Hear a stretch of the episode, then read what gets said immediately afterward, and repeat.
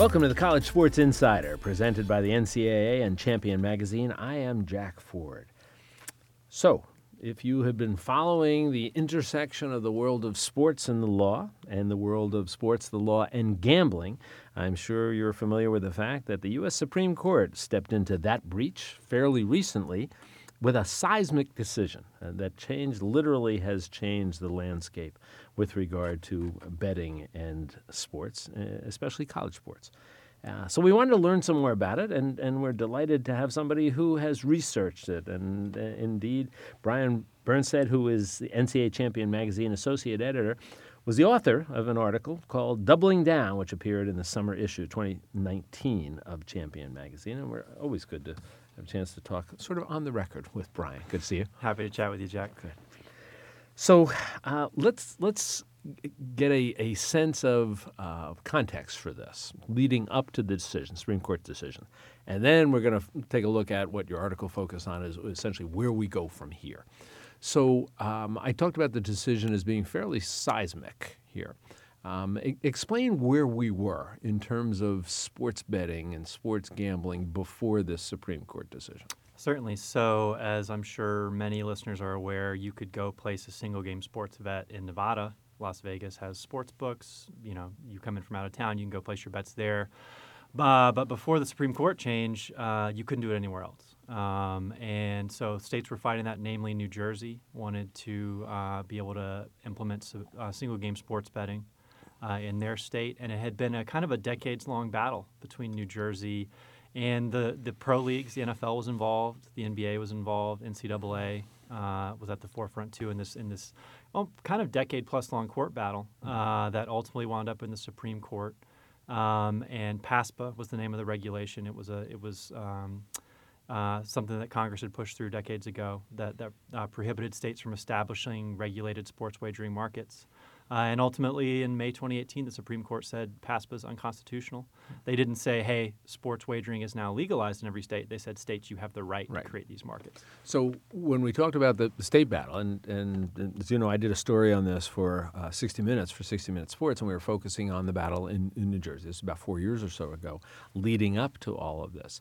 And um, the, the New Jersey basically had said, look, we think we should be able to decide within our own boundaries what's acceptable. And they also, not incidentally, thought this would be an, a, a, marvelous revenue generating No uh, activity, Yeah. which is uh, not surprisingly, Right. which was, was motivating it all. You mentioned that the, the professional sports leagues, the NCAA, were involved. Involved in what capacity? What were their positions leading up to this Supreme Court decision? So the position the position was that uh, well they were all working together. Their legal teams were working in concert to try to to maintain the prohibition, to maintain PASPA. Uh, the rationale being that hey, our athletes may be vulnerable, right? Uh, particularly at the college level, uh, vulnerable to persuasion, to, to more easily throw a game, um, and that if these markets grow, you could see a litany of other problems uh, manifest, but that, that was chief among them.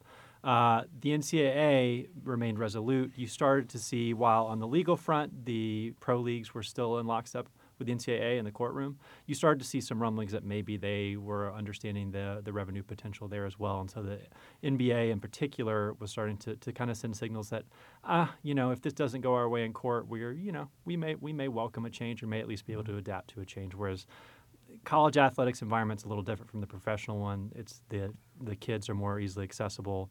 Uh, there's just more of a chance for improprieties to take place, and so the NCAA, has always been firmly against this sort of expansion. Indeed, I think it's fair to say that the pro leagues were saying, okay, if we're going to, if this case is going to go against us, this decision go against us in the Supreme Court, well, how can we monetize it? You know, if, Yep. if things are going to change, Yep. all right, how do we benefit Yep. from it? Obviously.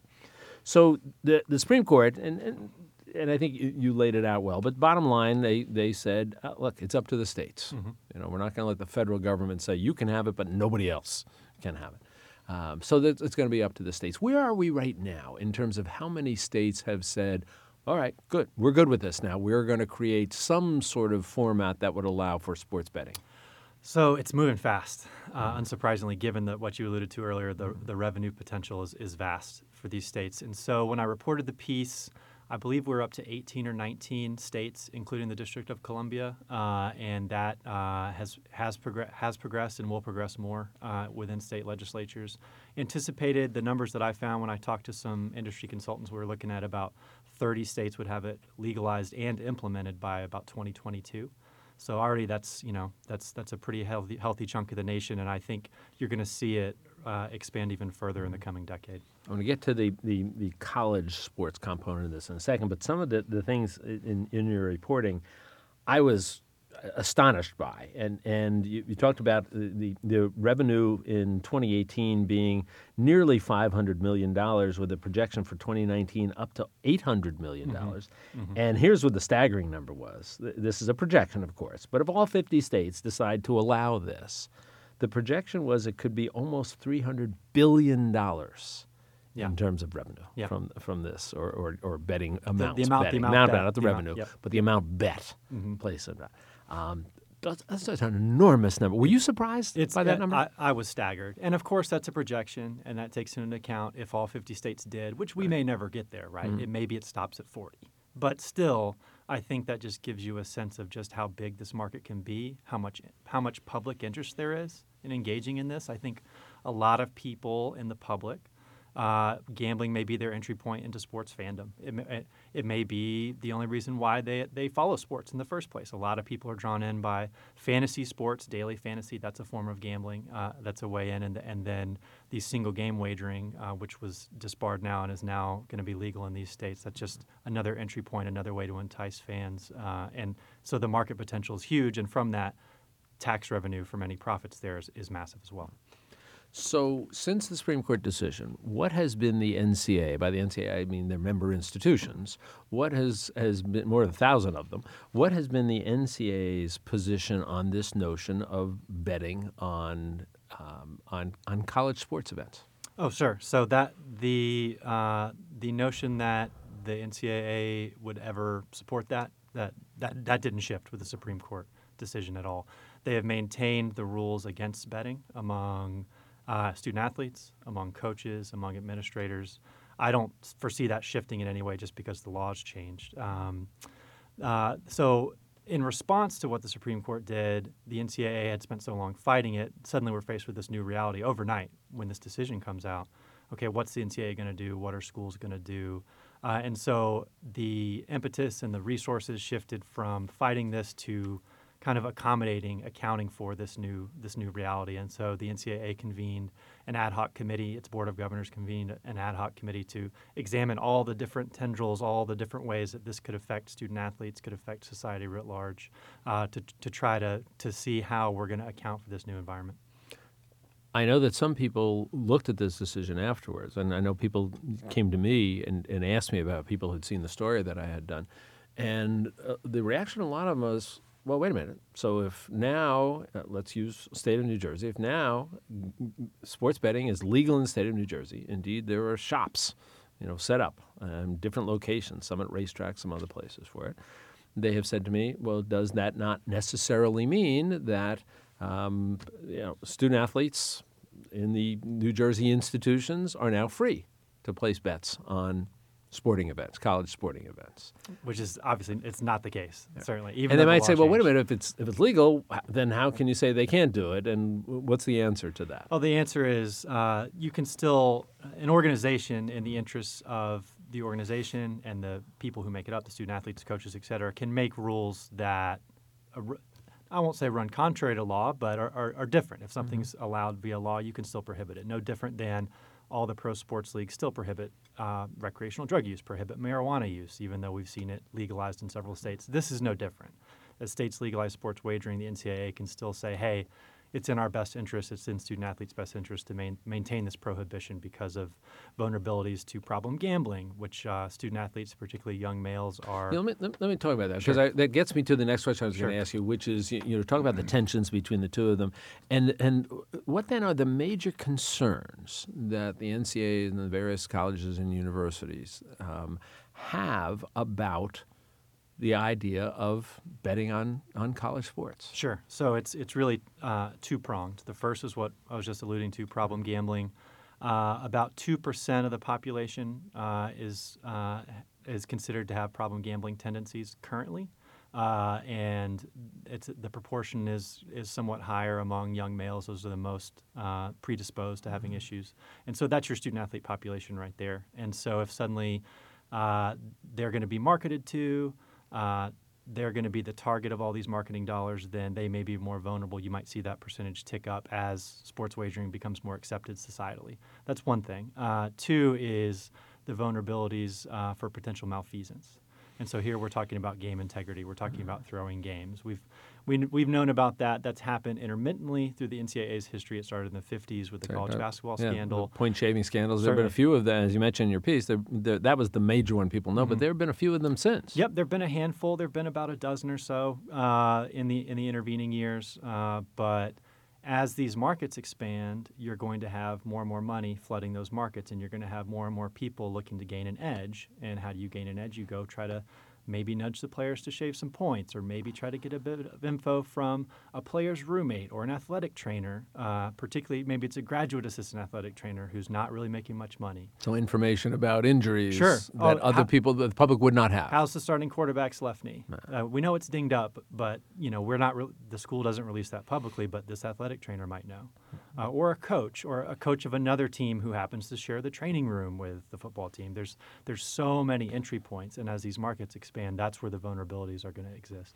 You made a really interesting point that I hadn't thought of in, in reading the article, and you talked about with the the the evolution, the advances in terms of mobile devices and and how in the in the betting world, you know, to, in, in, reporting my story, I went to London and I went to some of these William Hill, they call them shops, and you could bet on anything. Mm-hmm. You know, I, I, mean, what color the socks are going to be that somebody's going to decide to wear on something, and and you you touch base on that in your article, talking about how you know you could have different bets where you could have an impact on the integrity of the game, but without actually throwing the game. It doesn't yep. have to be as much as point shaving, saying you've got to make sure you lose this game. Right. Exactly. Yeah. describe uh, some of those situations. So those are those are known as prop bets for anyone who's familiar uh, with sports gambling. And so yeah, there to your point, you're not maybe we're not going to throw the game or throw the outcome, but if I'm the starting running back and I know okay, my, the line on my yardage total this game is 75, maybe I can make sure I get 73, right? And, we and the fact that there the is a line, right. somebody could bet right. how much, how many yards you're going to get. Right, and they're and you're going. They, these already exist. They exist in Vegas. They exist in the offshore mobile apps that people are familiar with now. But as states start introducing new mobile apps and new uh, gambling providers start emerging, they're going to have to compete with each other, right? And so, what makes my app more appealing than the, the other guys in New Jersey? Well, I have all these cool, fun prop bets that maybe you'll want to make throughout the game or before a game. Uh, and so you're going to see the prop bet market explode. And then again, you have those individual vulnerabilities pop up. If you have a prop bet tethered to a young college athlete, uh, and there's a lot of money riding on his individual performance, well, now there's an impetus to go get him to throw it or mm-hmm. to try to get a bit more information about whatever his injury status is or if he's having a relationship problem or anything like that. Um, so it just it just ratchets the pressure up on so many fronts. If you if if we look at the again the college sports area, and again you had some of these statistics in your in your story, and I was struck by the the percentage. You looked at the percentage of male athletes who admitted this is sort of a self uh, revealing yep. kind of thing. So who knows how much more, but but it it, it who had bet on sports. Um, it, and you had uh, who had bet it was like 55% of them had bet and 24% had actually bet on sports. Yeah.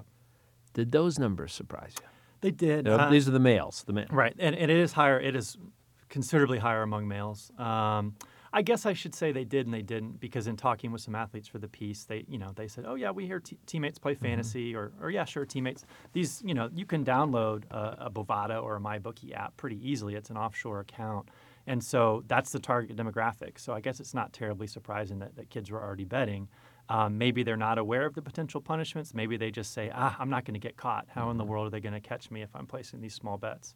Um, and, that, and that market and that proportion, I think, from a lot of people I talk to, is going to grow. Those numbers you just cited are inevitably, inevitably going to grow because uh, one of the market researchers I talked to compared it to legalized marijuana, right? As marijuana gets legalized, you know, maybe some people are thinking about trying it, but there's a stigma. It's illegal. You don't want to get caught. But if I can walk down the street and go to a store and buy it legally, maybe I'm more prone to do so. No different with sports betting. If I can download a state sanctioned app and place a bet, uh, maybe I'm more likely to do so than funneling my money to this offshore account or or making it doing it when I'm on a trip to Vegas and I know it's against rules, et cetera, things like that. You mentioned before the notion of fantasy leagues, and you had a, a point in your in the article where you talked about the idea of you know you want to play in a fantasy league and there's an upfront fee to get into it mm-hmm, for some. It, for some, is that okay as of now in terms of NCAA rules? It, as of now, it's not. It's still prohibited, but it's something that I think that the internal staff and uh, the board of governors and relevant committees are, are examining little nuances like that. As mm-hmm. such a vast proportion uh, of our society, particularly young athletes, young males, might play fantasy sports. Say it's a fantasy football league. It's not related to college sports. It has call it a fifty dollar entry fee. It's something you've done with your high school buddies for years. Uh, I think the the quote I had from from someone in the piece that's that's examining this internally is you know is that is that really what we want to be policing? You know, is is that really what is at the heart of the matter here? So you may see those little nuances, little changes like that coming within the next year or so as as these rules get interrogated in the wake of this new environment that we're in. Last area for you here is is you provide a bit of a sort of news you can use component to this article sure. in in providing suggestions. Um, for for programs moving forward in this sort of uncertain landscape now? What kind of things, what kind of suggestions did you have for the program? Sure. So talked with a, there's a couple schools that ha- are pretty well versed in this. UNLV, I talked mm-hmm. to several people there. They're obviously that's the lead of the story. They're about a mile right. from the strip, right? They've yeah. lived in this environment for decades, and they and they've done fine. There haven't been any real major scandals coming out of that, despite that proximity. University of Missouri also uh, years ago uh, created a kind of a campus-wide gambling task force to interrogate the issue. And, and kind of the common threads there, really the, the backbone of, of what they do and what I think the NCAA is going to try to do based on learnings from schools like that is education. Is it's just it's just it has to be a constant stream of information about here's what the rules are, here's what your vulnerabilities are for integrity issues and for, for again for, for gambling problem risk, gambling addiction risk. Um, and so, really, uh, a lot of the people I talked to on that front said some schools are lacking in their uh, counseling centers where, yes, we encounter drug problems and alcohol problems all the time, but gambling issues, we're not trained up on that, right? So, investing in adequate training for people in your counseling centers to handle gambling addiction, look for those signs uh, going to your financial aid office or cashier's office and saying, hey, here are warning signs of problem gambling. Someone keeps coming for emergency loans and their excuses seem flimsy and they seem erratic. That may be a sign that you need to maybe refer them to a counseling center for help for problem gambling. There's, there's little things like that.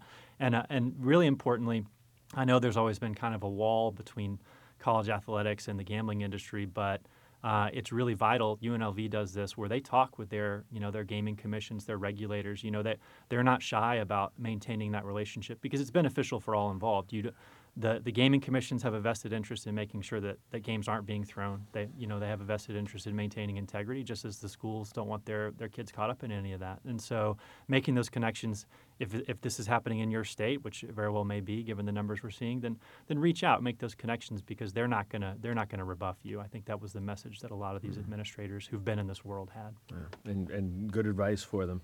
Uh, once again, the article is called "Doubling Down" in the summer edition 2019 um, of, of the magazine. Brian Burnsed, um, NCAA Champion Magazine Associate Editor. Uh, just great reporting. Great article, just both informational and background and, and helpful advice for people. Uh, and always fun to sit down and talk with you. Thanks, Definitely Brian. enjoyed it, Jack. Thank you. All right, you be well. That does it for this edition of the College Sports Insider, presented by the NCAA and Champion Magazine. I'm Jack Ford. Thanks for joining us, and we'll look forward to talking with you again real soon.